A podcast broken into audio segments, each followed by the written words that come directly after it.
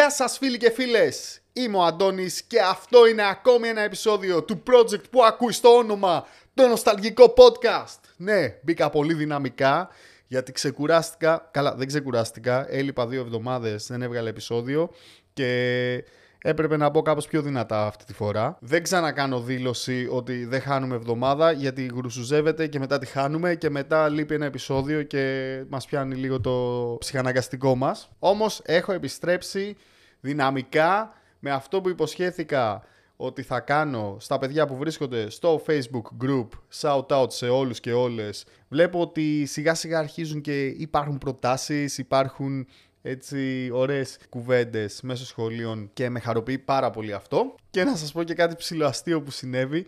Πριν από περίπου 10 μέρες ήθελα να ανακοινώσω αυτό το επεισόδιο. Τρομάρα μου, νόμιζα θα το βγάλω εκείνη την εβδομάδα. Και έφτιαξα ένα μίνι αφισάκι το οποίο ήθελα εγώ να έχει μέσα ένα ζευγάρι κάλτσες, μία πίτα και ένα φλάουτο. Αλλά μπερδεύτηκα και γιατί για φλάουτο έβαλα κλαρίνο. και με κοροϊδεύε ένα παιδί στο, στο facebook τα χαιρετίσματά μου. Αλλά το πιάσατε το νόημα, καταλάβατε ότι θα κάνουμε επεισοδιάρα για το θρηλυκό teen movie ή μάλλον την ναυαρχίδα των 90s και zeros teen movies που ακούει στο όνομα American Pie. Θα μιλήσουμε για την πρώτη ταινία του franchise, γιατί αργότερα θα πιάσουμε και τα υπόλοιπα. Σκηνοθετήθηκε από τον Paul Waits ενώ το σενάριο ανήκει στον Adam Hers. Κυκλοφόρησε στους κινηματογράφους τον ε, Ιούλιο του 1999, συγκεκριμένα στις 9 Ιουλίου, εγώ έχω γενέθλια στις 8 Ιουλίου, διαρκεί 95 λεπτά και ενώ είχε budget 11 εκατομμυρίων δολαρίων, το οποίο είναι για αμερικανικά δεδομένα κινηματογραφικά και ειδικά παλιότερα είναι πολύ μικρό, έκανε στο box office κέρδη 235,5 εκατομμυρίων. Είναι ένα φιλμ που έφερε και πάλι τις εφηβικές coming of age ταινίες στη μόδα. Υπήρχαν στα 80s αριστουργήματα όπως το Breakfast Club ή το 16 Candles και επανήλθαν εκεί κάπου στα τέλη των 90s. Βέβαια υπήρχαν και κάποιες συγκεκριμένες προσπάθειες πιο πριν, αλλά νομίζω ότι το μπαμ που έκανε τα American Pie δεν είχε προηγούμενο. Σε αυτό το επεισόδιο έχω τη χαρά να φιλοξενώ και έναν αδελφικό μου φίλο, τον αγαπάω πάρα πολύ. Πρόκειται για τον Δημήτρη, ο οποίος βρίσκεται στο εξωτερικό. Μιλήσαμε μέσω Skype, οπότε ταλαιπωρήθηκα λίγο με το να φτιάξω τον ήχο ε, ούτως ώστε να βγει το επεισόδιο και να ακούγεται ευχάριστα. Ένας από τους λόγους για τους οποίους άργησε ήταν και αυτός. Τα είπαμε πάρα πολύ ωραία. Με τον Δημήτρη κάνουμε κάτι συγκεκριμένο. Μιλάμε στο τηλέφωνο με τις ώρες. Ονομάζουμε αυτές τις κλήσεις night calls και νομίζω ότι στη συνέχεια καταφέραμε να βάλουμε και εσάς μέσα σε ένα night call δικό μας για να καταλάβετε περίπου πώς είναι η κατάσταση όταν κάνουμε αυτά τα πολύ ωραία τηλεφωνήματα και πιάσαμε μια ταινία που μας έχει αφήσει πολλές αναμνήσεις και στους δύο. Συζητάμε σίγουρα και για το γεγονός ότι είναι αρκετά προβληματική με τα σημερινά δεδομένα, ειδικά, ε, και εδώ κάνω ένα disclaimer, η σκηνή στην οποία ο τύπος έχει βάλει την ε, κάμερα και καταγράφει την κοπέλα να γδίνεται σπίτι του είναι προβληματική και το έχουμε πει και μέσα στο επεισόδιο, το αναφέρω και εγώ τώρα. Αλλά πέρα από αυτό πρόκειται για ένα teen movie που άφησε ιστορία και για να μην πολυλογώ ας περάσουμε στο κύριος πιάτο του επεισοδίου για το American Pie. Λοιπόν, φίλε Δημήτρη, είδαμε το American Pie μετά από πολλά χρόνια. Εσύ πόσο καιρό είχες να το δεις; Είχα τρία χρόνια σίγουρα, γιατί το είδα μέσα στο lockdown. Κάπου το πέτυχα και είδα τέλος πάντων ένα μεγάλο μέρος, αλλά πριν από αυτό είχα κοντά στα, στα 10. Είναι comfort food όταν είναι δύσκολες οι στιγμές, έτσι. ναι, ναι, ναι. Τρελά vibes, nostalgia και πίσω σε, σε ωραίες εποχές. Έχω πάρα πολλά να πω για αυτήν την ταινία, αλλά να κάνουμε για αρχή ένα μικρό disclaimer. Νομίζω ήταν το πρώτο πράγμα που είπαμε. ότι δεν έβγαινε αυτή η ταινία σήμερα. Για κανένα Έτρωγε cancel από χιλιόμετρα. Σίγουρα. Οπότε ξεκινάμε με αυτή τη σκέψη, δηλαδή το έχοντας υπόψη μας αυτό. Και εντάξει, η γενιά μας μεγάλωσε ίσως με πιο κάφρικε κομμωδίες. Α το πάρουμε λίγο από την αρχή. Γενικά το, το, το, αυτό το genre, το teen movie, το οποίο άκμασε πάρα πολύ στην εποχή που εμείς πηγαίναμε γυμνάσιο και λύκειο. Δηλαδή είχαμε το American Pie. ε, 40 μέρε, 40 νύχτες. Πω, 40 μέρε και 40 νύχτες. Το road trip. Το road trip, ναι. Μετά Not Another Teen Movie που τις κορόιδευε όλες αυτές. Ήταν αυτές τις ταινίες που, που ενώ μου άρεσε πάρα πολύ να τις βλέπω, πάντα με κάναν να αισθάνομαι χάλια, γιατί δεν θα τα ζήσω εγώ ποτέ αυτά σκηνικά. Ακριβώς το ίδιο πράγμα, ναι. Έβλεπα τα σχολεία τους, έβλεπα τα πάρτι τους, έβλεπα όλο αυτό το πράγμα με τα ρούχα, τη μόδα. Και έλεγα ρε γαμότο, εμείς εδώ πέρα θα πάω στο πάρτι των φίλων μου και θα παίζει, ξέρω εγώ, τα hit της εποχής που εδώ πέρα στην Ελλάδα ήταν όλα dance. Ναι. Που Εντάξει, τα εκτιμήσαμε πολύ αργότερα και εγώ και εσύ από όσο ξέρω, αλλά τότε δεν τα εκτιμούσαμε τόσο. Ναι, τότε ήταν ε, pop-punk η φάση και περιμέναμε και τα πάρτι να είναι... Όχι περιμέναμε, Ναι, θα ναι, θέλαμε να είναι τα πάρτι όπως το... στις ταινίες, στα teen movies, αλλά δυστυχώς η πραγματικότητα είναι πολύ διαφορετική. Ε, Ανέφερες pop punk που είναι άλλο ένα πράγμα που είχε γίνει huge και δεν ήρθε ποτέ εδώ. Εγώ άκουγα full pop punk και αισθανόμουν τόσο μόνος Κι εγώ. εκείνη την περίοδο.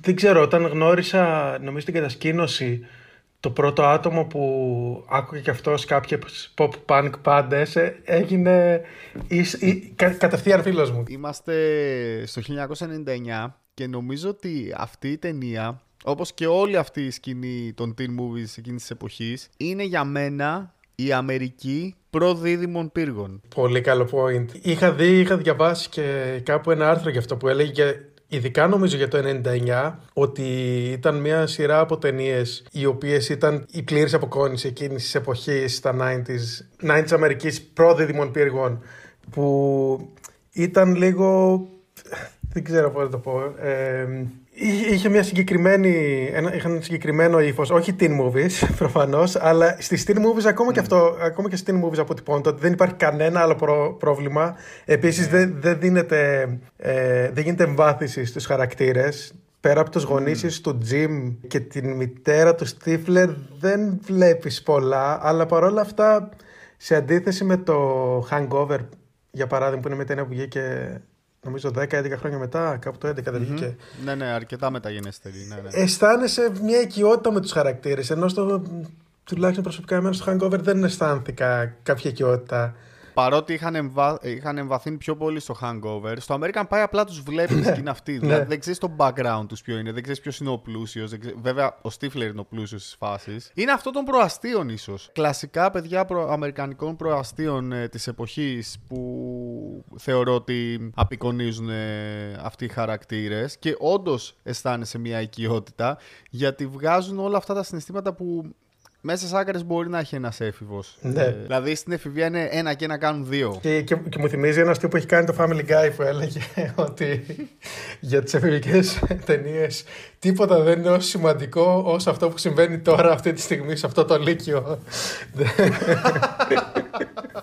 και είναι όντως όλο το American Pie. Που ουσιαστικά το concept της ταινίας βασισμένο γύρω από τον όρκο που βάζουν να χάσουν την παρθενιά τους πριν φύγουν στο κολέγιο. Ε, Εννοείται το ότι πιο σημαντικό υπάρχει πρόβλημα. συμφωνία. ρε φίλε. Και που λέει We will get laid. woo». Ε, Ξέρεις τι με χτύπησε ενώ έβλεπα το American Pie; Τι; Είδα πρόσφατα μια teen movie του 2020 νομίζω ήταν. Ναι. Καινούρια. Δεν θυμάμαι τώρα, μου διαφεύγει το όνομα. Και τώρα βλέποντας το American Pie ε, συνειδητοποίησα ότι τουλάχιστον οι χαρακτήρες που έπαιζαν σε αυτή την ταινία, οι ηθοποιοί και έτσι όπως τους ε, έβλεπες, δεν ήταν τέλειοι. Δηλαδή ήταν όντως σαν έφηβοι ατιμέλητοι. Ναι. Ενώ Ναι, ισχύει. βλέπεις τώρα ταινίες και είναι όλες σαν φίλτρα Instagram.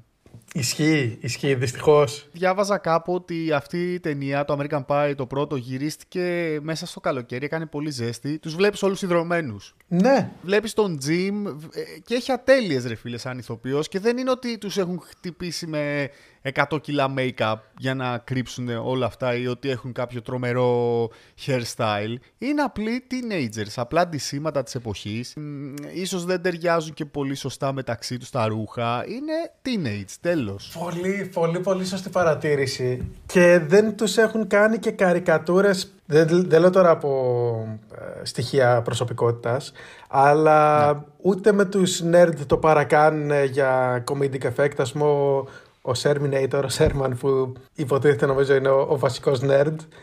Δεν, δεν το έχουν κάνει κάτι να τον κάνουν καρικατούρα. Είναι πολύ φυσικό. Τα, τα, τα, τα καρφάκια μαλλί, τα σιδεράκια. Ναι. Που να πω τώρα κάτι που με στενοχώρησε πάρα πολύ. Μπήκα, μπήκα να δω τον Chris Owen, ο άνθρωπος που παίζει το Terminator, τι κάνει σήμερα στο IMDb. Οχ. Ο τελευταίος ε, ρόλος που έχει παίξει το 2022, ξέρεις ποιος είναι; Ποιος; Ross the Cashier. Πω. παίζει ακόμα κομπαρσιλίκια. Μπράβο που το παλεύει ακόμα, εντάξει. Θα έχει μπει στο Union, στο, στο union των ηθοποιών και παίρνει Ναι. σταθερά gigs πλέον. Σκέψου ρε φίλε ότι το 2020 έπαιξε σε μια ταινία που λέγεται Καρχαριοστρόβιλος 6 Τι λες τώρα; Sharknado. Α, νομίζω λέγεται, Sharknado, Sharknado. έχω ακούσει για αυτή την ταινία, αλλά δεν την έχω δει. Βγήκε Και έξω. ακόμα και σε αυτή, το έκτο. Και ακόμα και σε αυτή την ταινία παίζει 30 year old Gil. σε, σε κάποιο flashback μάλλον.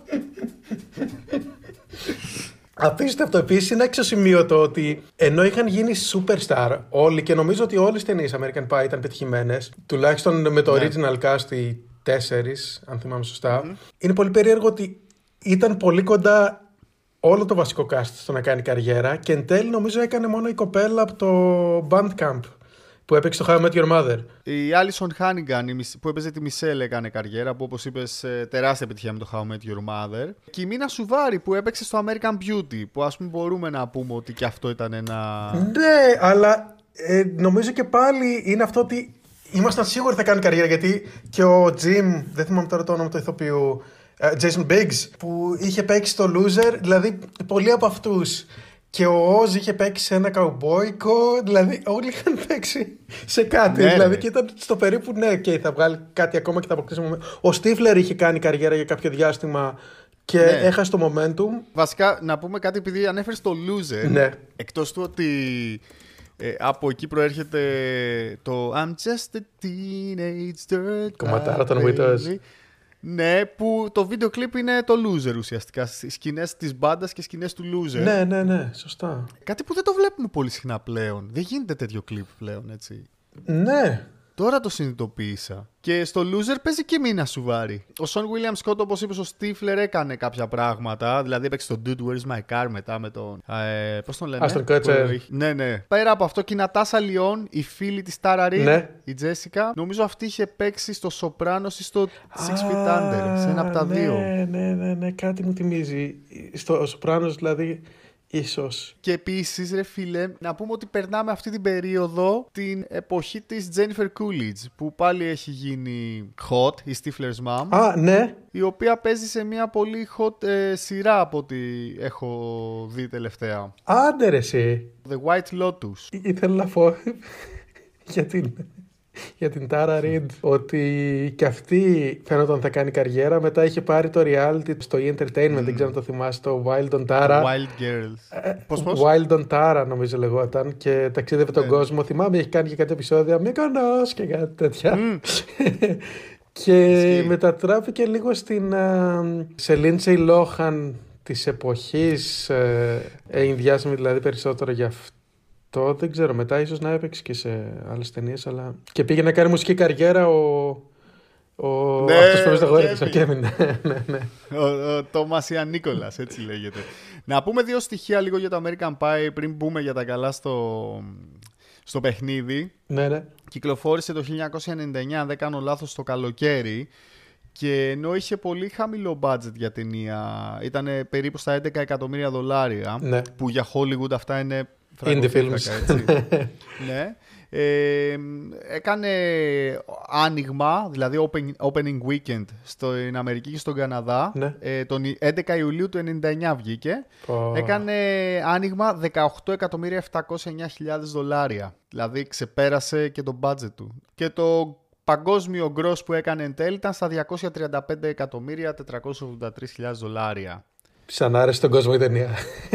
ναι, σαν άρεσε ταινία και θυμάμαι ότι οι ηθοποιοί πληρώθηκαν ελάχιστα λεφτά για την πρώτη ταινία. Νομίζω ο Στίφλερ. Ναι. Το είχαμε συζητήσει και μαζί νομίζω.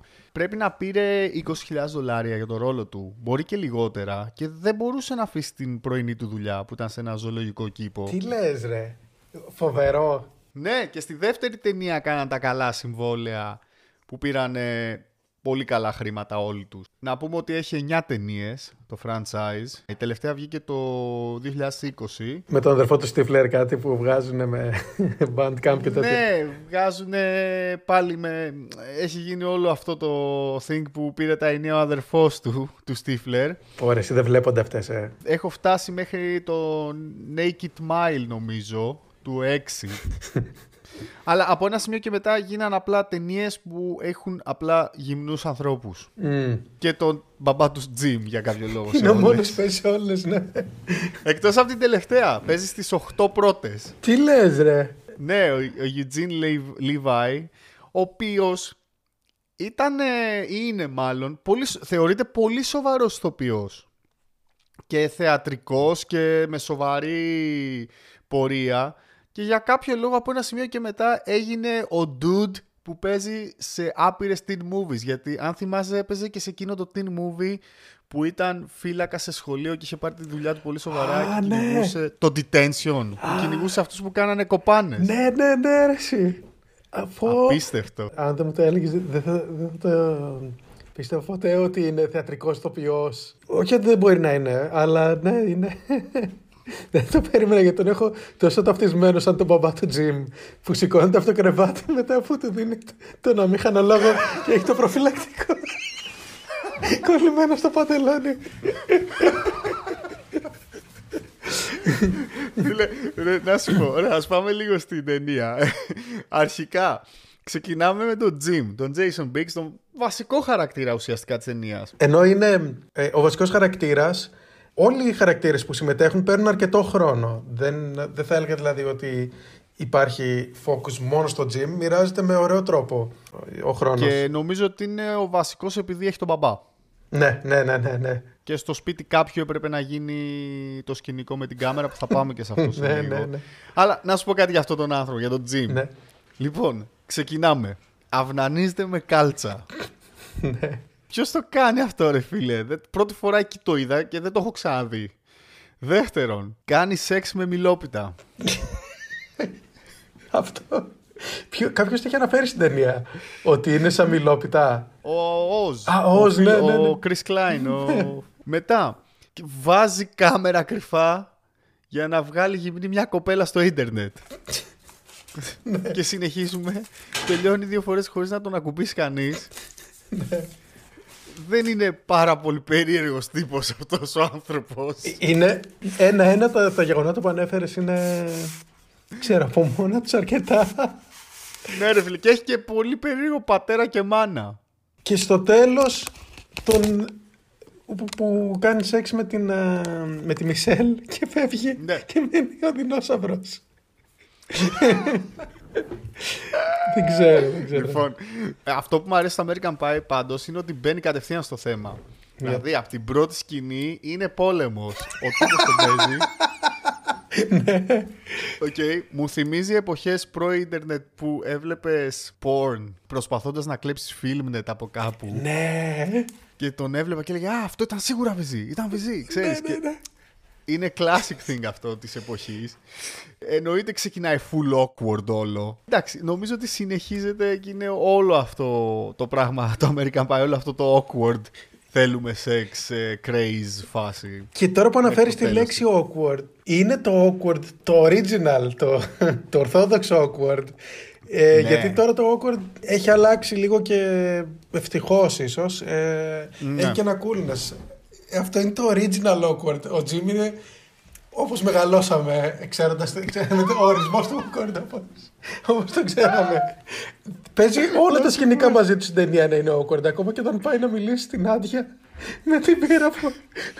Α, που ναι, πάει και λέει, ναι. «Α». και δεν λέει τίποτα. Πάει και απλά γελάει μόνος του και φεύγει. Να σου πω ρε φίλε, ποιος είναι αγαπημένος σου χαρακτήρας; Εντάξει, το Στίφλερ θα είναι πολύ προφανές, αλλά Στίφλερ. Ναι. Στίφλερ, ε. Εσένα; Εμένα... Μ' αρέσει ο Φίντς. Α, και ο Φίντς είναι ωραίος, ναι. Γιατί βγάζει κάτι σοφιστικέ και κάνει και υπογείως στη δουλειά. Δηλαδή, οι άλλοι πάνε σαν τρελοί να κάνουν τα πεσήματά τους το ένα τ' άλλο. Ενώ αυτός αφήνει υποχθόνια κάποιον να κάνει τη δουλειά για αυτόν. Πληρώνει κάποιον. Πλήρωσε, ναι.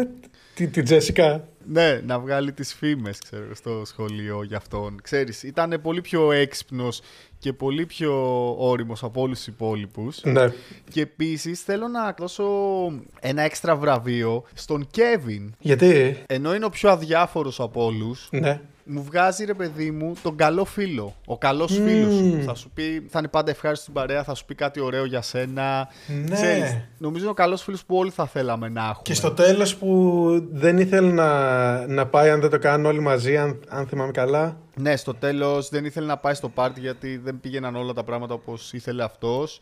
Και επίσης μου άρεσε ότι δεν ήθελε ρε παιδί μου να κοροϊδέψει την κοπέλα του και να της πει ψέματα. Ναι, ναι, ναι. Σωστό, Το ειλικρινής. οποίο ήταν πολύ σωστό. Ενώ όλοι οι άλλοι ουσιαστικά είναι ε, σαν να θέλουν ρε φίλε, το οποίο είναι πολύ άσχημο. Σαν να θέλουν να κοροϊδέψουν και να εκμεύσουν Ναι. αυτό που κυνηγάνε στο τέλος της ημέρας. Αναφέρω τον Στίφλερ ως αγαπημένο χαρακτήρα γιατί πρόσεξα ότι τουλάχιστον στο ένα ό,τι screen time έχει, όση ώρα εμφανίζεται στην οθόνη είναι all killer, no filler. Δεν έχει σκηνή που να... Δεν έχει σκηνή. Δεν- Δεν το βλέπεις στην οθόνη χωρίς να κάνει κάποια σκανδαλιά, κάποια καφρίλα, κάτι. Όλο είναι... Βασικά είναι μόνο καφρίλα Ναι. ο τύπος. Δηλαδή τον βλέπεις και στο πάρτι, αυτό που σου έλεγα και πριν, που χαιρετάει τους πάντες και ξαφνικά κάνει Sherman! Πάει να το χαιρετήσει ο Terminator. What the fuck are you doing here? ναι, και, ναι, και που κάνει και στο, στο που ανοίγει που χτυπάνε η Μισελ με τις φίλες της Α, και ναι. λέει πάρτι. Πού έχει πάρτι; Και από πίσω είναι όλοι κομμάτια. Α, δίπλα πρέπει να είναι. ο Στίφλερ δεν είναι ο σκατάνθρωπος, αλλά που δεν έχει καλός. Δηλαδή δεν είναι αυτός που θα πεις Έλα μωρέ βαθιά είναι καλός. Ναι, ναι. Όχι, Είναι δεν μόνος σκατάνθρωπος. πουθενά καλός. Είναι μόνος σκατάνθρωπος ρε φίλε. Φίλε, ισχύει. Και είναι και από τους χαρακτήρες που αυτό που λένε στο, το, που είναι στα σχολεία αυτοί που παίζουν σπορ στην Αμερική που έχει αυτό το διαχωρισμό και Ναι, ρε φίλε, αλλά να σου πω κάτι: παίζουν σπορ και είναι ο διαχωρισμός. Εμείς, αν παίζαμε λακρός στην ε, ομάδα του σχολείου μου, θα τρώγαμε φάπες στο σχολείο. δηλαδή το Ισχύει. παρουσιάζουν λες και παίζουν ε, American football. Λακρός παίζεται, ρε φίλε. Παίζει να είναι Ολυμπιακό άθλημα. Με ποια θα έβγαινες από τις κοπέλες; νομίζω η Τάρα Ρίντ ήταν παιδικός έρωτας. Ναι, Teenage Crush. Mm, ήταν η Τάρα Ρίντ σίγουρα. Εσύ; Και εγώ, full Tara Reid, θυμάμαι να έχω τρελό crush μετά την ταινία. Ναι. Αλλά σήμερα ως ενήλικας που το βλέπω, ίσως και η κοπέλα από το Bandcamp ναι, ναι, ναι, συμφωνώ. να είναι πολύ καλύτερη, ας πούμε, σαν χαρακτήρας. Ξέρεις τι μου την έσπαγε, έβλεπα την ταινία και βλέπω η Μίνα Σουβάρη, ας πούμε, η Χέδερ, ε, τα έχει με τον Νόζ, ο οποίος γουστάρει να παίζει λακρός. Πήγε στη χοροδία και επειδή αυτός θέλησε να κάνει το δικό του πράγμα, ας πούμε, το λακρός, αντί να πάει στη χοροδία, του κράταγε μούτρα. Ναι. εκμεύσε ότι ξέρεις κάτι, άμα δεν έρθεις εκεί, σε αυτό που θέλω εγώ. Κατάλαβες. Ναι. Βέβαια, μετά αποδείχτηκε ότι αυτός προτιμούσε αυτό και ίσως όλο αυτό το πράγμα του σκληροτράχυλου αθλητή του σχολείου να ήταν πιο πολύ κοινωνικό. Κοινωνική πίεση να ανήκει κάπου. Πολύ basic στα, σε αυτά που λέει. Όλοι οι διάλογοι του Oz είναι super basic. Ισχύει, που- ισχύει. Είχε πολύ... και η Τζέσικα μου αρέσει. Η Τζέσικα μου φαίνεται πολύ cool. Τώρα που το ξαναείδα μου φαίνεται πάρα πολύ cool. Πιο μικρός δεν μπορούσα να καταλάβω ακριβώς τι και πώς και όχι είναι ο, ίσως ο πιο cool χαρακτήρας. Ο legit cool όμως έτσι γιατί ο, ο Sit Break πώς τον λένε ο Fitch ο Fitch είναι το προσπαθεί. Ε, αυτή είναι αβίαστα cool Είναι αβίαστα cool, είναι πανέξυπνη. Είναι αυτή που γυρίζει στην ε, Tara Reid.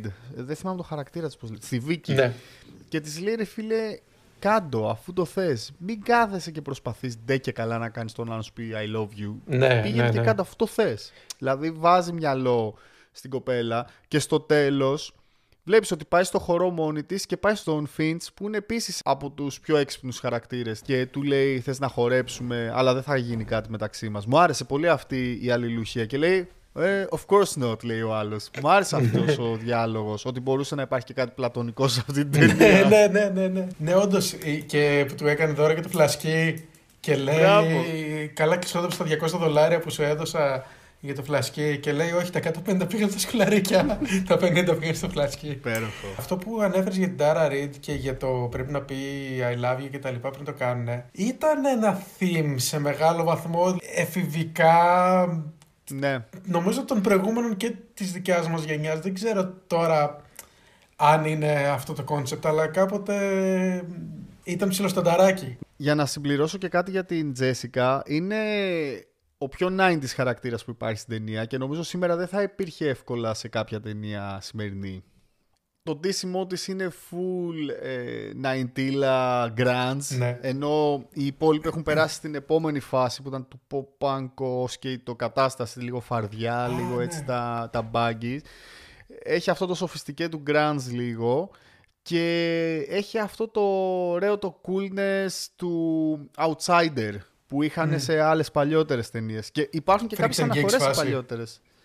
Μπράβο, το βρήκες ακριβώς. Mm. Freaks and Geeks, ναι. Ναι. Επίσης, ρε φίλε, κάτι άλλο που μου έκανε τρομερή εντύπωση σε αυτήν την ταινία. Μια λεπτομέρεια που δεν την είχα παρατηρήσει προφανώς παλιότερα. Είναι ένα teen movie ναι.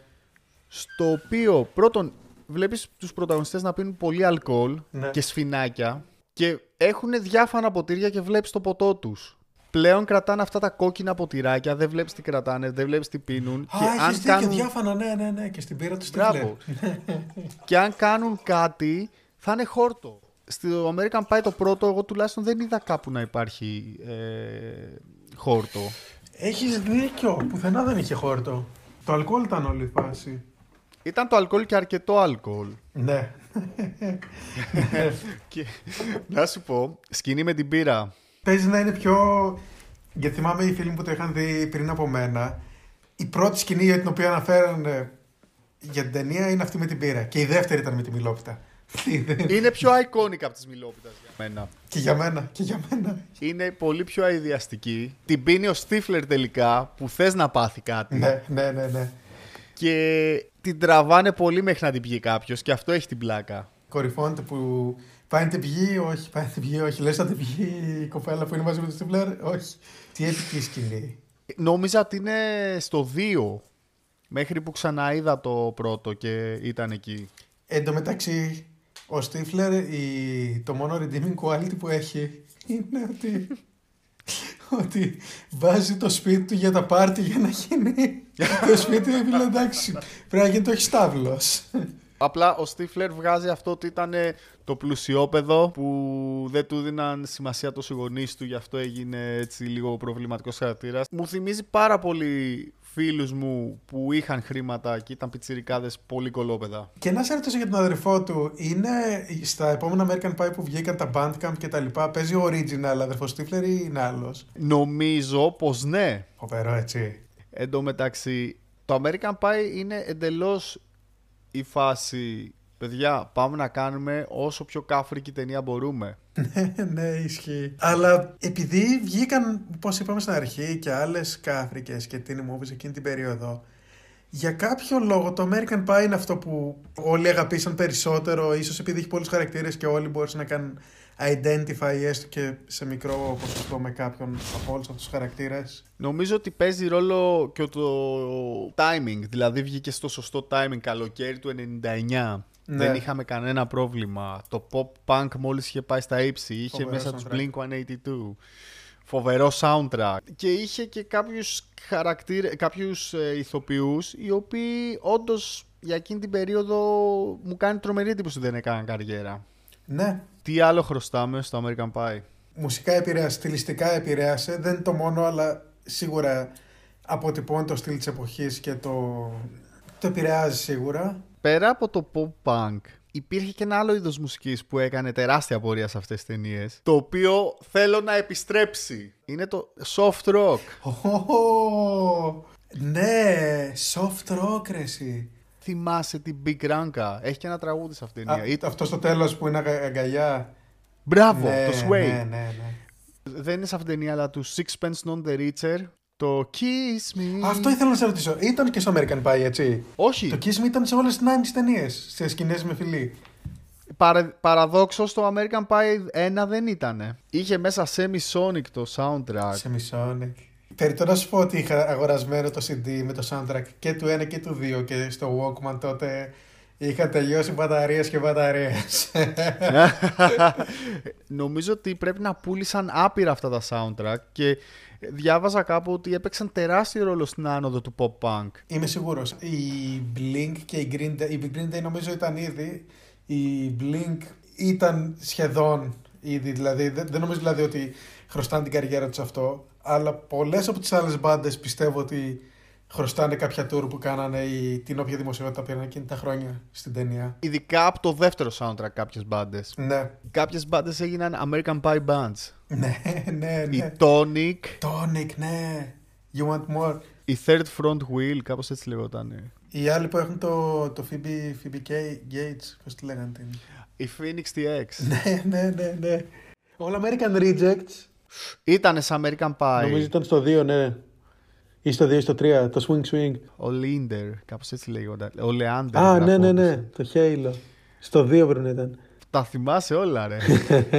ε, εντάξει, δεν έχω ανοίξει το Spotify αυτή τη στιγμή μπροστά μου.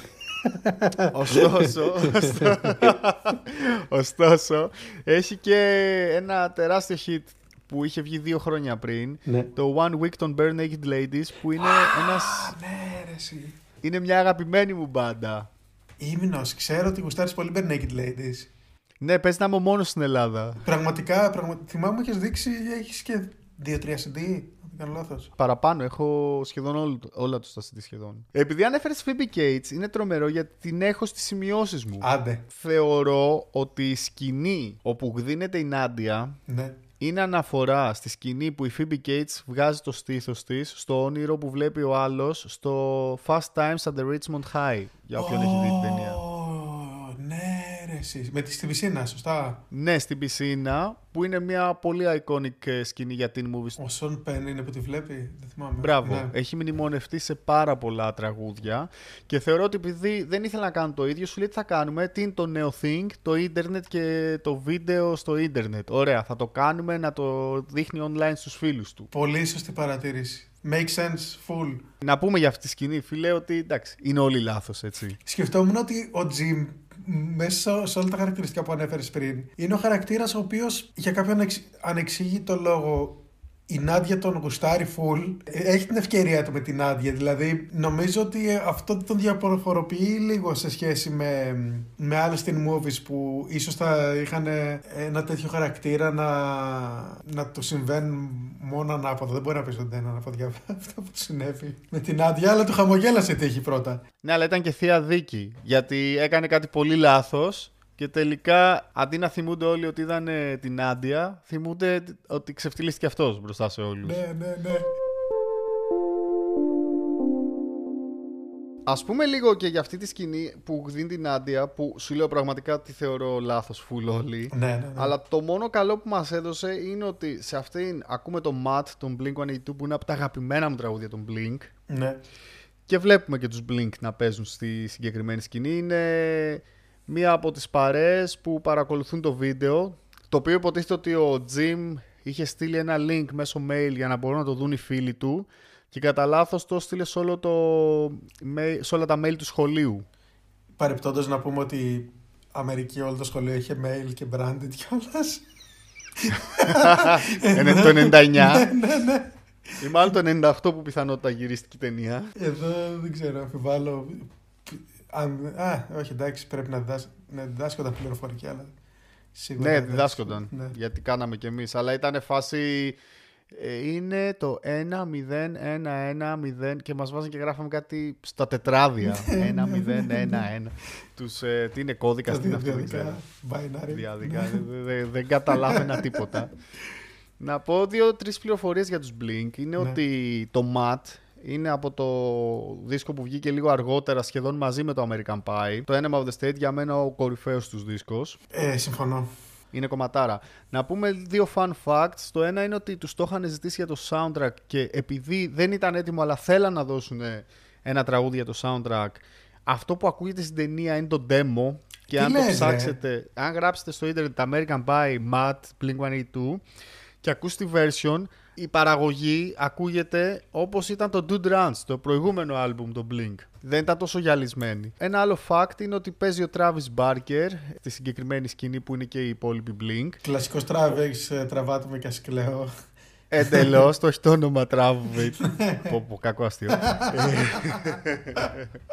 Να, και ο Travis είχε πρωτοπεί τότε στους Blink. Δεν είχε καν βγει ο δίσκος στον οποίο είχε παίξει τύμπανα. Και στα credits της ταινίας έχουν βάλει το όνομα του παλιού τους drummer, του Scott Raynor. Τι λες ρε. Δεν πήρε credit ο άνθρωπος. Και τώρα νομίζω ότι σαν celebrity είναι μεγαλύτερος και από τους άλλους δύο Blink. Ναι, ξεκάθαρα. Από αυτήν την ταινία είναι ο μεγαλύτερος star. Και λέει μία τάκα. Για κάποιο λόγο έχουν και μία μαϊμού μαζί τους. Δεν, δεν, φάση, δεν, ρε. δεν εξηγείται για, ποιο- για, για ποιο λόγο υπάρχει μαϊμού έτσι. Δεν βγάζει νόημα η μαϊμού. Το μόνο που μπορώ να σκεφτώ είναι ότι την έφερε ο Στίφλερ από το ζωολογικό κήπο που δούλευε εκείνη την περίοδο, ηθοποιός. Φλάκα, φλάκα, ναι, είναι το μόνο που βγάζει νόημα. Γιατί δεν, Ναι. δεν, δεν χρειάζεται, συνεισφέρει κάτι στη σκηνή, δεν τους δίνει παραπάνω σημασία, είναι... Δεν νομίζω ότι κάνει θυμάτι τη μαϊμού από το American Pie. Όχι, ε, μπορώ να το συνδέσω μόνο με το Ace Ventura που είχε εκείνη τη... Αν και ήταν κάποια χρόνια πριν που είχε τη μαϊμού. Τα φιλαράκια που είχε μαϊμού ο Ρο. Α, ναι. Που νομίζω είναι η ίδια ράτσα. Εν τω μεταξύ, η μόνη ατάκα που λένε όχι πάλι, έτσι, όταν... Ναι, όταν τη δεύτερη not φορά again. το Jim. Ακόμα και το μποξεράκι του είναι 90s. Φουλ. Έχουμε ξεχάσει κάτι να πούμε.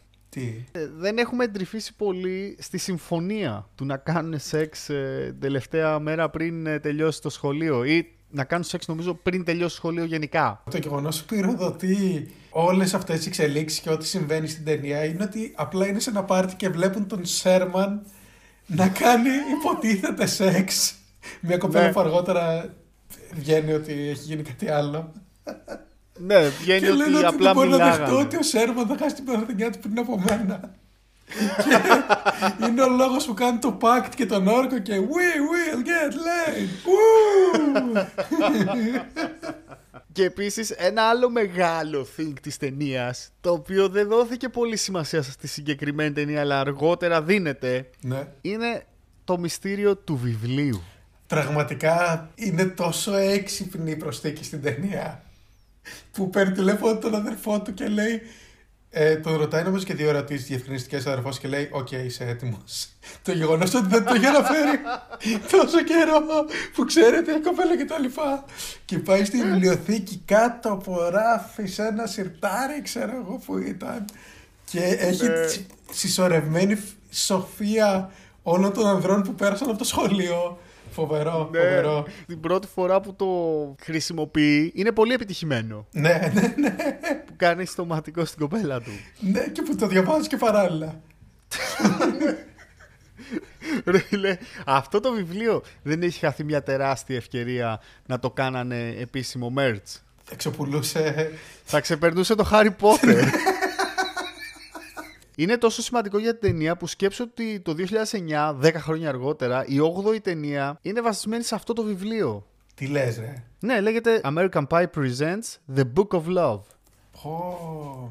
Και είναι ο αδερφός του Στίφλερ, αν δεν κάνω λάθος, ή κάτι τέτοιο, δεν θυμάμαι, που ψάχνουν το βιβλίο, το βρίσκουν, το- θεωρούνταν urban legend, αλλά τελικά το βρίσκουν. Κάτι τέτοιο γίνεται. Το έχω δει παραδόξως, Καλό. δυστυχώς.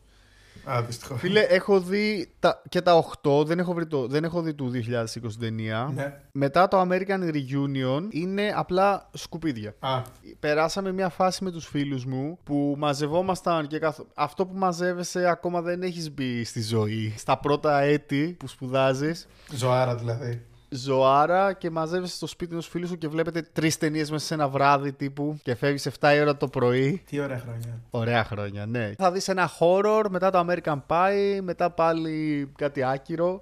Ε, και τα είχαμε δει μια περίοδο όλα. Ήταν χάλια όλα. Και το American Reunion, αν θες την άποψή μου, που είναι το τελευταίο που παίζουν όλοι, Ναι. ήταν λίγο sad. Ήταν sad, αλλά νομίζω ότι βλ- βλεπόταν άνετα, Βλεπόταν, έτσι. ναι, ναι, ναι. Αλλά ξέρεις τι, μου βγάζει πολύ sad όταν κάποιοι κάφροι χαρακτήρες μαζεύονται μετά ως μεγάλοι και μ, τους δείχνει λίγο να έχουν μπει στη ζωή για τα καλά. Ναι, ναι, ναι, κατάλαβα τι λες. Αν και σε αυτό νομίζω έχει τη σκηνή την επική. Γιατί ο Jim, ο Jason Biggs πρέπει να είναι κάφρος και στην πραγματική ζωή του. Ναι. Έχει τη σκηνή που του κάνει στοματικό η κοπέλα κάτω από το τραπέζι και τον σηκώνει ο πατέρας μπροστά σε όλους. Πέφτει κάτω το τραπέζι με τον κόλλο και το πουλί έξω. Και νομίζω είναι γενικά γυμνός και στην πραγματικότητα στη σκηνή. Ω, ναι, ρε φίλε. Εν τω μεταξύ, τώρα που το λες, το American Reunion βγήκε το 2012. Έχει 11 χρόνια που βγήκε η τελευταία ταινία που ήταν ήδη σαν γιατί αισθανόμασταν εμείς μεγάλοι έτσι, δεν είναι μόνο το. Φοβερό γιατί αυτό μαζί που λες μεγαλώνουμε. τώρα. Απίστευτο. Αλλά έχω να κάνω μια εξομολόγηση για αυτό που ανέφερες πριν. Στην Ναι. ψηφιακή εποχή, γιατί εννοείται το American Pie πρώτη φορά το είδα. Δεν το είδα σινεμά γιατί ήμουν πολύ μικρός για να μπω, αλλά σε κασέτα νοικιασμένο από βίντεο κλαμπ εννοείται. Νομίζω Ναι. αργότερα ότι μπορεί να είχα αγοράσει και την κασέτα. Τώρα δεν ξέρω, ίσως να είναι λίγο φθαρμένη η σκηνή εκεί με την άδεια. αλλά, αλλά μ, στην ψηφιακή μορφή προσπάθησα να, να κάνω παύση εκεί με το βιβλίο να δω αν έχει κάποια φιλοσοφία. Όντως, ναι. Προσπάθησα και εγώ σήμερα να δω τι λέει μέσα.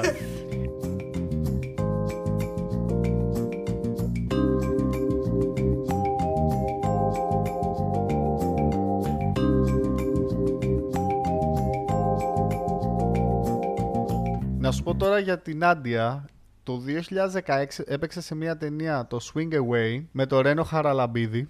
Τι λες ρε. Ναι, το ρόλο της Zoe Papadopoulos και ήταν κάτι με γκολφ, γυρίστηκε στην Ελλάδα και ηχολήπτης ήταν ένας φίλος μου και λέει ήταν πολύ cool άτομο, μια χαρά τύπισσα. Δεν έχω ξεπεράσει ακόμα το σοκ ότι ήταν Αμερικανίδα. Το είδα αυτές τις μέρες, οκ. Αλλά μικρός ήμουν σίγουρος ότι όχι, αποκλείεται να είναι Αμερικανίδα αφού... Να πούμε ότι ήταν και ημιρατσιστικό όλο αυτό που γινόταν Καλά, έτσι. ξεκάθαρα. ξεκάθαρα. Είχε full καφρίλα όλο αυτό. Όλη η ταινία είναι μια καφρίλα όμως αυτό είναι το θέμα ότι έχει τόση καφρίλα που η μία κυρώνει την άλλη και απλά μπαίνει σε mindset ότι το βλέπω και... Ναι. Είναι αυτό ότι το βλέπεις και είσαι ελεύθερος χωρίς να δίνεις σημασία σαν να βλέπεις stand-up comedy. Δηλαδή Ακριβώς. θα πεις θα δω τώρα αυτό που είναι απλά καφρίλα. Ξέρω ότι θα δω πράγματα που αν τα βλέπα σε μια κανονική ταινία Ναι. Θα ήταν λάθος. Αλλά Εντάξει. είναι αυτό, είναι καφρίλα. Για το, για το webcam δεν το συζητώ, δεν υπάρχει το πόσο. Για τη Κοντά, webcam είναι ναι, λάθος ναι. και για το American Pie για μένα. Δε- δηλαδή είναι αυτή η σκηνή παρότι θεωρείται iconic για τις ταινίες συγκεκριμένες, για μένα είναι λάθος. Συμφωνώ, συμφωνώ. Επίσης, μιας και μιλάμε για porn, Μμ. στο American Pie χρωστάμε τη λέξη MILF.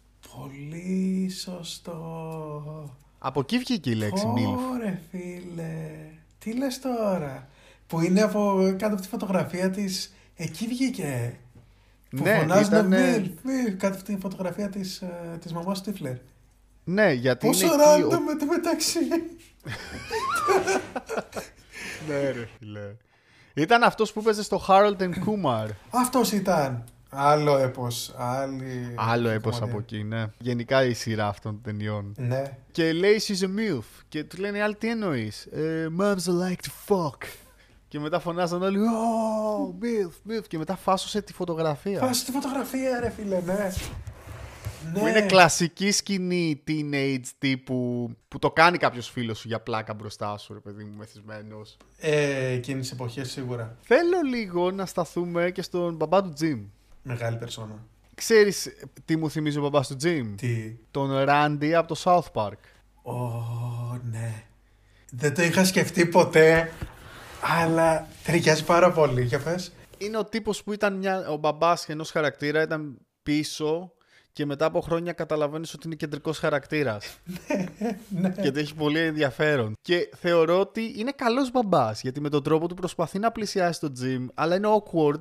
Και ταιριάζει και με, το, και με τον, ε, και με τον Ράντι από το South Park σε αυτό. Ναι, και του λέει ρε παιδί μου ωραίο πράγμα. Δηλαδή πριν πάει στο χορό του λέει φόρα προφυλακτικό. Εντάξει, Ναι. θα το πει με λάθος τρόπο, αλλά αυτό που του λέει στο τέλος της ημέρας ή όταν προσπαθεί και στις άλλες ταινίες μετέπειτα το 2, το 3, το 4 να σώσει την κατάσταση, Ναι. Το κάνει πάντα με ωραίο και ήρεμο τρόπο. Έχεις δίκιο, πάντα έχει καλή πρόθεση και πάντα είναι. πάντα θα πει και μια τάκα που είναι λάθος, αλλά είναι. Ναι, Μεγάλη είναι ο παιδί. στυλοβάτης των American Pie. Είναι αυτός που μείνε σε 8 ταινίες. Σε οκτώ ταινίες, είναι απίστευτο. Σοκαριστεί ακόμα δεν ξεπεράσει το ότι είναι σοβαρός ηθοποιό. Εγώ θα ρώταγα τον μάνατζέρ μου. Του λέγα να σε ρωτήσω κάτι. Μήπως κάνουμε λάθος που συνεχίζω να παίζω σε αυτές τις ταινίες. ενώ έχουν φύγει μέχρι και οι άλλοι που δεν κάναν καριέρα. θα ήθελα μια ταινία με κεντρικό χαρακτήρα όμως τον ε, Terminator. ναι. Αφού κάνανε που κάνανε όλο αυτό το, το σάγκα ταινιών. Ε, νομίζω το αξίζει. Αν πήρε ο αδερφός του Στίφλερ, σίγουρα αξίζει το Terminator. Ναι. Ενώ τον Στίφλερ, ενώ είναι βασικός χαρακτήρας της ταινίας και δεν θα ήταν η ίδια η ταινία χωρίς αυτόν, δεν θα ήθελα να τον δώσει κεντρικό χαρακτήρα. Νομίζω θα τον χάλαγε. Ναι, είναι κάποιοι που μ, είναι καλύτεροι να είναι δίπλα σε άλλον που λένε και στο comedy δίπλα σε αυτούς που παίζουν σοβαρούς χαρακτήρες για να υπάρχει χώρος για κάποιο χαρακτήρα στο Στίφλερ, έτσι.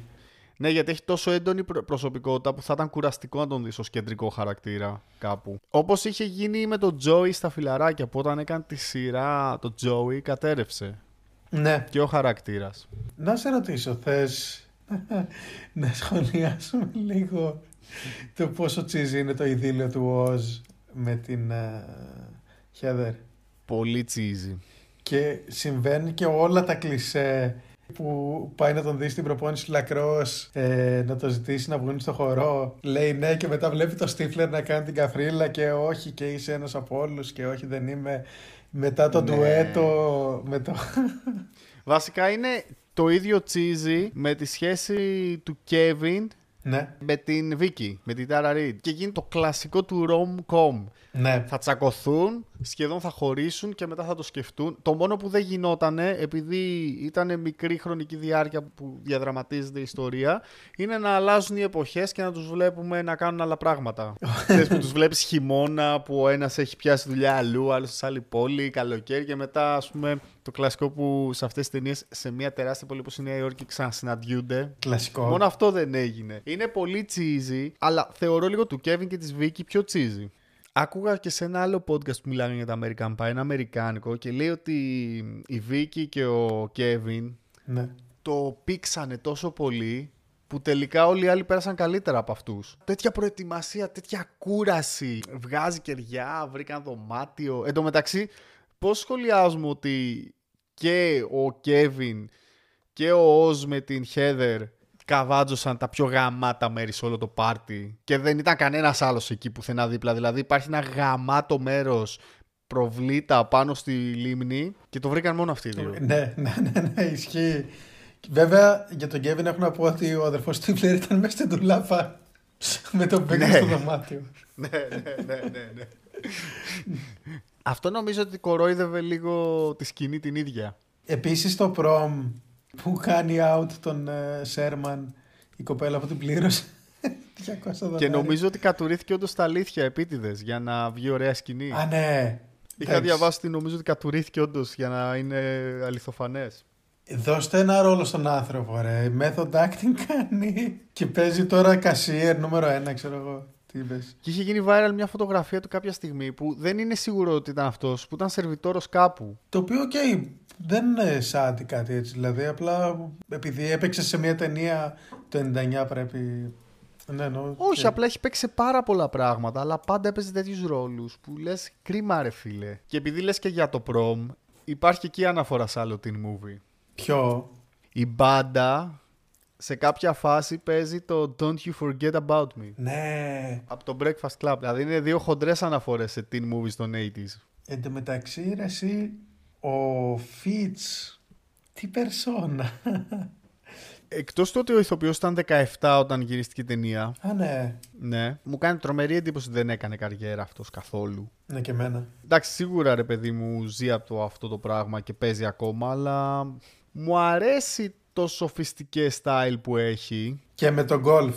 Και με τον golf είναι ο κλασικός κυριλέ φίλος που είχες, έτσι, ο λίγο πιο ήρεμος, που είναι λίγο, λέει την εξυπνάδα του, αλλά είναι και λίγο κάφρος. Και επιζητά πάρα πολύ το να, να ξεχωρίζει με κάθε τρόπο έτσι. Βέσπα για τότε Α, Βέσπα, μπράβο. Ειδικά για Αμερική η Βέσπα, δεν είναι σαν, σαν την Ελλάδα. Αμερική τώρα με Βέσπα αστραφάνε.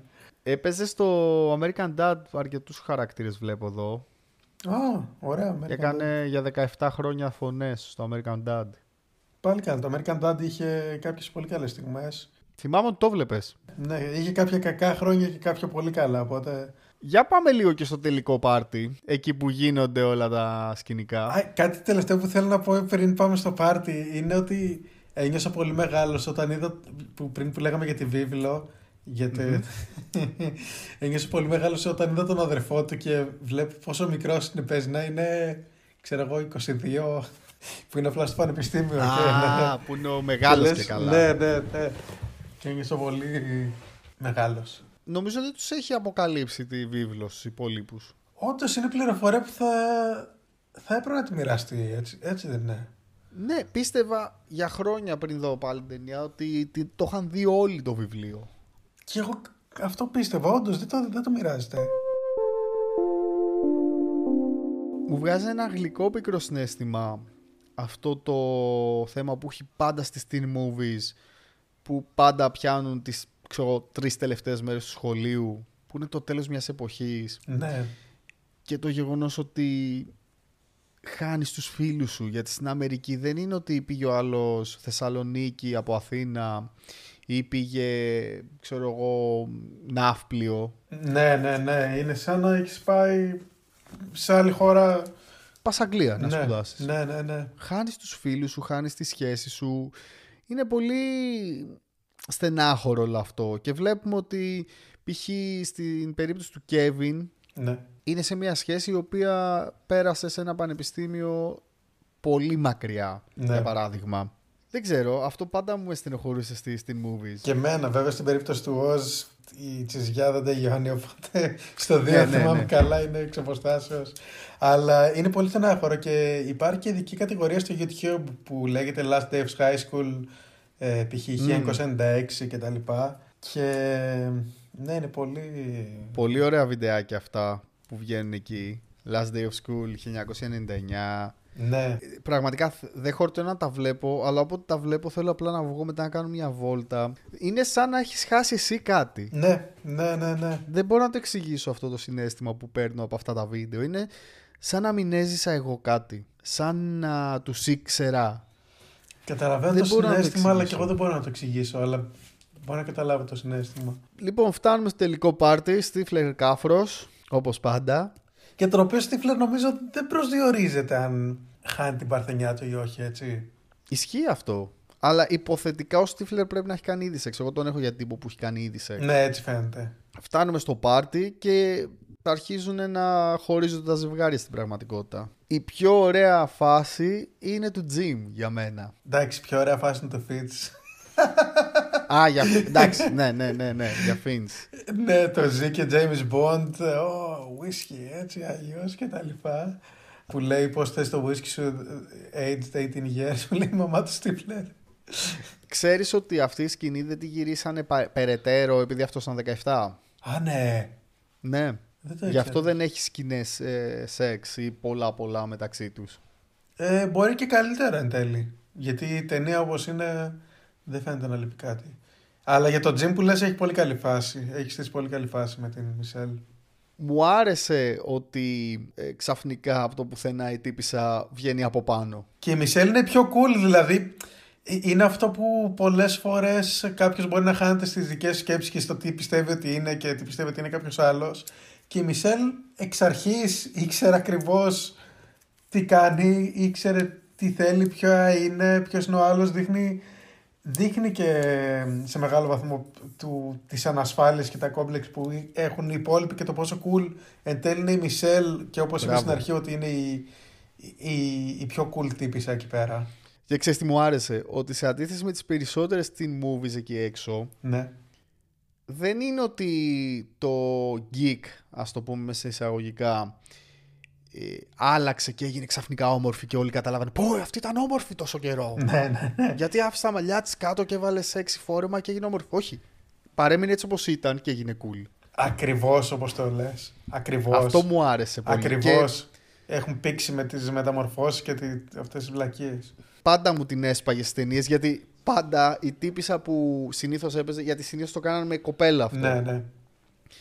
Ε, Έβλεπες ότι εξ αρχής είναι πολύ όμορφη κοπέλα. Ακόμα και με τα γυαλιά που τα τεράστια που μπορεί να τις έχουν βάλει και το μαλλί πίσω. Καταλάβει Ναι. την όμορφη κοπέλα και από την αρχή καταλάβει ότι θα έρθει το transition στο μέλλον. Φαινόταν το στο χιλιόμετρο. τέλος.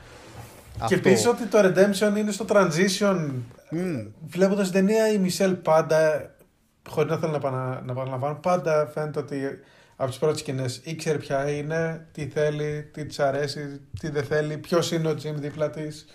Δεν ξέρω, πιο καλός χαρακτήρας ίσως. Τώρα εντάξει, έχω χάσει το element του shock.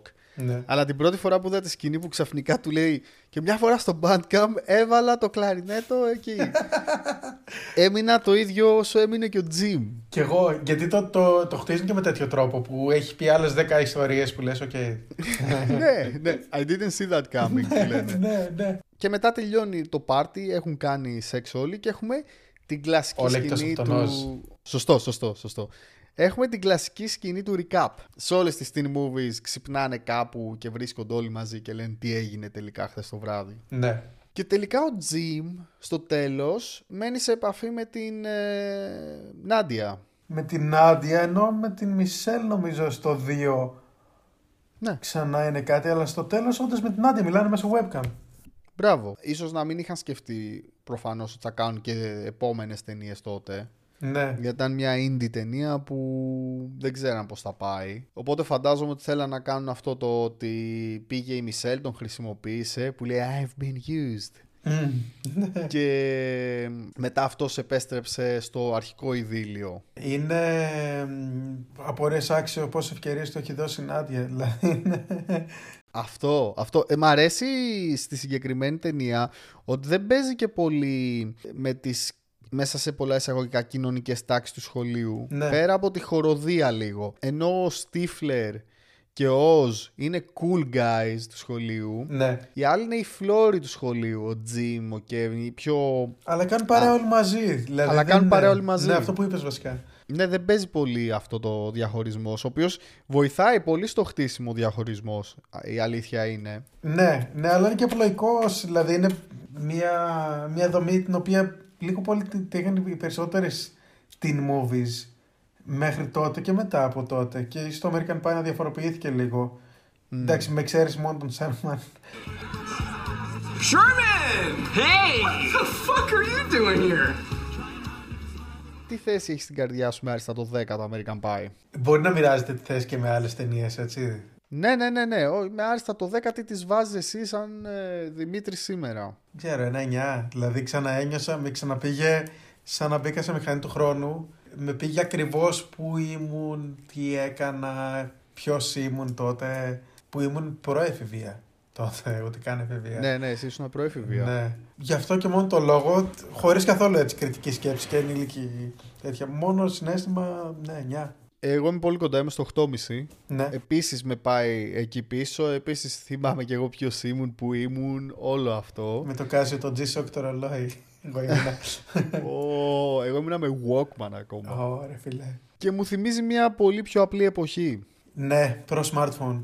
Προ smartphone, προ social media, δηλαδή μου θυμίζει κάποια περίοδο που τα πράγματα ήταν πολύ πιο απλά και δεν θέλω να ακουστώ τώρα, εντάξει, νοσταλικό podcast κάνουμε, δεν θέλω να ακουστώ boomer ή κάποιος που λέει ότι στα χρόνια μας ήταν καλύτερα, κάθε γενιά έχει τα καλά της και τα κακά της προφανώς, Ναι. αλλά θεωρώ ότι βρισκόμαστε σε μια περίοδο τώρα που έχουμε χαθεί λίγο από πολλά πράγματα που μας κάνανε πιο ανθρώπινους.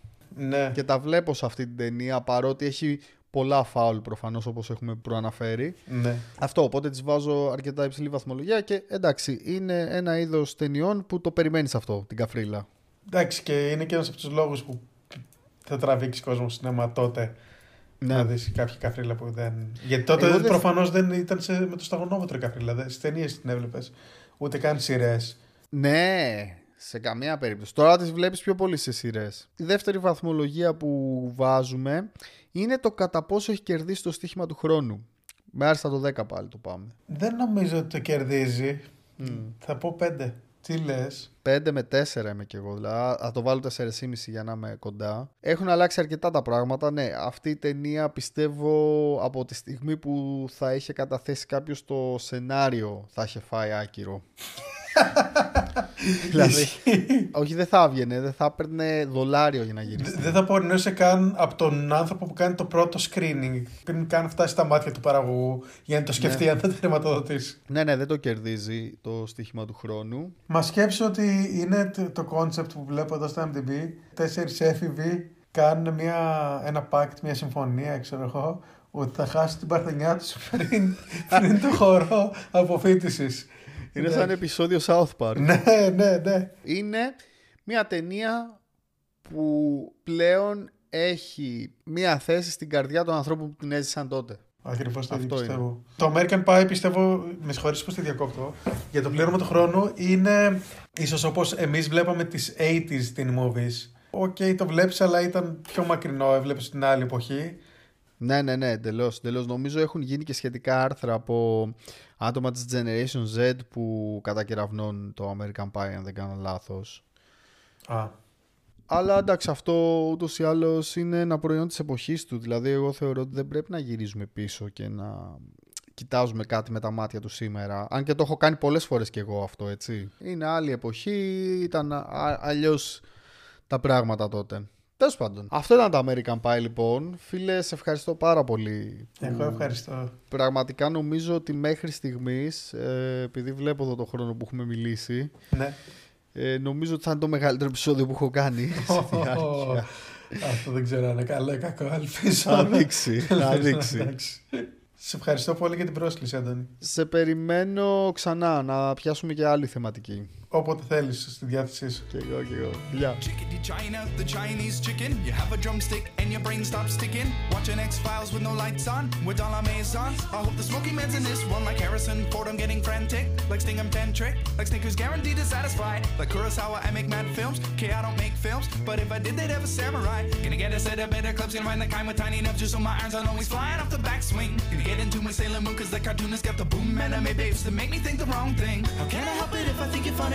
when you're mad? Trying hard not to smile, though I feel bad.